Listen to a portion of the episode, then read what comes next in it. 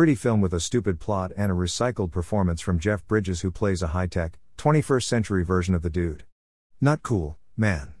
Talk about a wasted opportunity. I don't understand how you can make a film that is both mind numbingly cliche and absolutely nonsensical. Yet, here we are, two contradictions living together for all the world to see. And it's a disaster. Sad. This is what happens when writers with no imagination stick to a tired formula that simply requires them to fill in the blanks and hit print and come up with something creative and original. And, heck, it's not like they would have had to have tried that hard, half the work was already done for them in the first film. The world and characters were already there, all they had to do was play around with it a bit, which is, you know, the reason people get into writing to begin with.